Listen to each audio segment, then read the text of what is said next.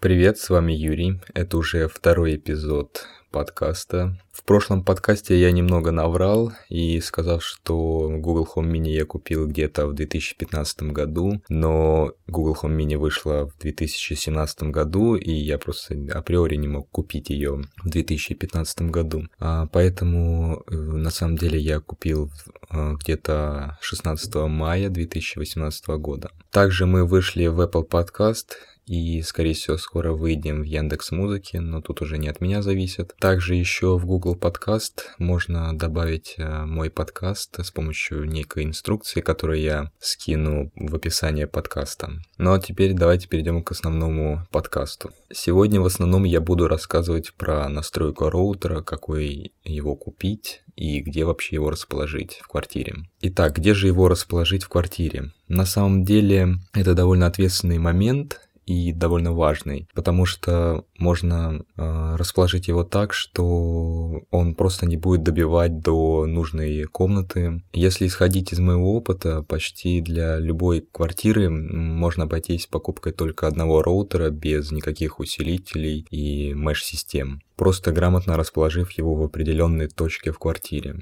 Для этого надо просто ее найти.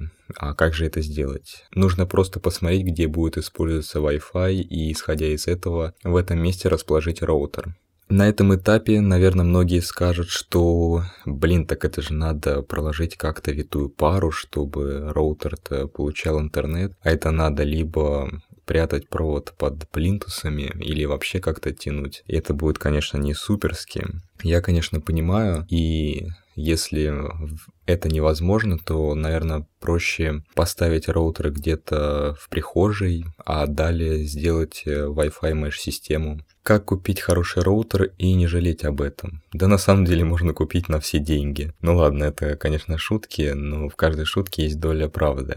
На самом деле нужно отталкиваться в первую очередь, конечно, от цены, стандартов, это Wi-Fi 5 или Wi-Fi 6, класс Wi-Fi, Например, для Wi-Fi 6 это AX1800 вроде минимально. И какие-нибудь функции. Функция может быть э, поддержка VPN, это, допустим, обычные L2TP VPN или WireGuard. Ну, кстати, с WireGuard довольно сложно, здесь только поддержка Kinetic э, и Asus, ну, вроде даже не на всех. Вообще можно упростить немного выбор роутера, это просто определиться с э, моделями, которые в общем, делают в основном годноту. Это всего лишь три компании. Да, конечно, их на рынке рынке очень много, но в основном только три компании делают адекватные роутеры. Первая компания это же, конечно, Kinetic. Ну, он, конечно, довольно дорогой, но покупая роутер на 5 лет, это, в принципе, нормально. Далее TP-Link. Ну, как бы я бы не хейтил их, в принципе, делают роутеры они хорошие. И, конечно, Asus. Остальные роутеры можете даже не рассматривать. Для того, чтобы приступить к настройке роутера, нужно сначала зайти в него по определенному адресу в URL строке браузера. Обычно это 192.168.1.1 или 0.1. Проще всего узнать это можно, открыв командную строку Windows и написать ipconfig. Далее найти строку основной шлюз, и это как раз будет адрес роутера. Стандартный пароль и логин – это админ. Итак, первое, что нужно сделать, так это сменить стандартный пароль. Если стандартный пароль не подходит, то тут э, нужно сбросить роутер, но вот тут осторожнее.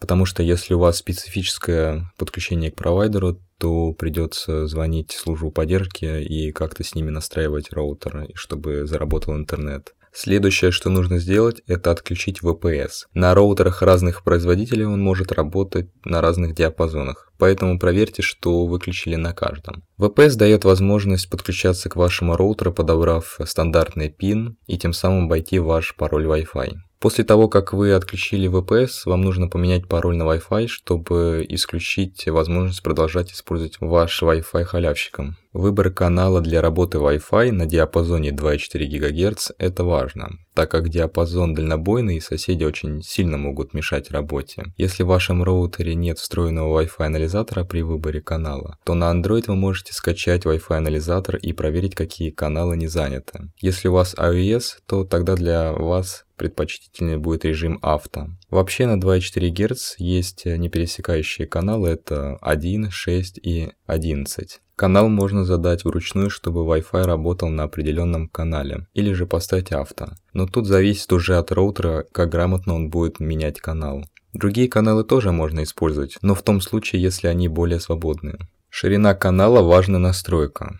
Она на самом деле может э, как улучшить дальнобойность Wi-Fi, так и уменьшить скорость. Чем больше ширина канала, тем больше скорость, но страдает дальнобойность. Если на 2,4 ГГц вам не хватает дальнобойности, ставьте 20 МГц. На 5 ГГц все то же самое, только там ширина канала в разы больше. Если ваш роутер поддерживает AirTime Fairness или Target Wake Time, то, конечно, включаем. Первая технология повышает скорость, если Wi-Fi использует медленное устройство, которое замедляет Wi-Fi. Вторая ТВТ работает на Wi-Fi 6 и служит для того, чтобы экономить заряд на устройствах. Например, ночью, если вы забыли выключить Wi-Fi на телефоне с поддержкой Wi-Fi 6, то разряд будет в разы меньше обычного. Следующая тема – это Mesh-система. Mesh-система – это способ организации беспроводной сети, которая позволяет расширить э, зону покрытия Wi-Fi сети и обеспечить более стабильное и быстрое подключение к интернету.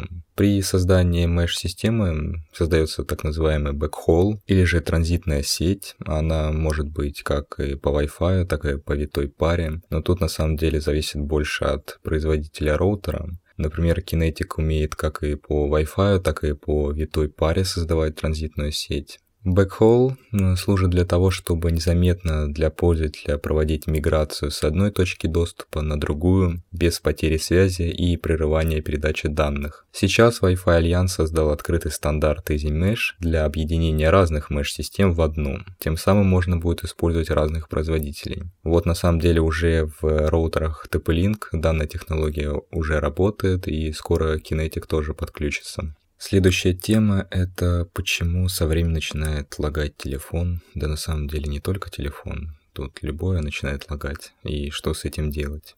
На самом деле, многие скажут, что виной все обновления и компании, которые занижают производительность телефонов, чтобы пользователи просто покупали новые устройства, тем самым вкидывали в компанию новые деньги. На самом деле, правда, где-то посередине, как обычно. На самом деле, исходя из моего опыта, я просто раз в год э, начисто ставлю прошивку на свой iPhone. Ну, допустим, выходит новая версия iOS, и я просто э, жду немного времени, когда уже пофиксят в основном все баги, и накатываю начисто новую прошивку. То есть это полностью с удалением всех данных. Да, это значит, что полностью придется настраивать телефон заново, но на самом деле это дает какие-то плоды и телефон реально начинает хорошо работать. Например, вот знаю один телефон, который мне дали на перепрошивку, это iPhone 7 Plus был. Так вот, наверное, он лет 7 не сбрасывался на заводские настройки и не перепрошивался. И вот им пользоваться было вообще невозможно, то есть он просто лагал, тупо лагал. Потом я сбросил его до заводских, просто перепрошив начисто. И, о чудо, он просто стал работать очень быстро. И это доказывает мою теорию о том, что раз в год надо все же сбрасывать начисто телефон, ну точнее просто перепрошивать, и будет вам счастье. Ну что ж, это был довольно короткий подкаст. А, следующий подкаст, скорее всего, выйдет через неделю. В планах выпустить отдельный специальный эпизод а, «В этом мы играем». То есть я там буду рассказывать, в какие игры поиграть вместе, в какие игры вообще стоит поиграть. То есть довольно интересный подкаст будет. Также еще выйдет подкаст с некими лайфхаками, как упростить себе жизнь и меньше платить компаниям. Ну а сегодня это все. Спасибо, что слушали ставьте лайки там в Apple подкастах и так далее. Всего доброго и увидимся в новых выпусках уже совсем скоро.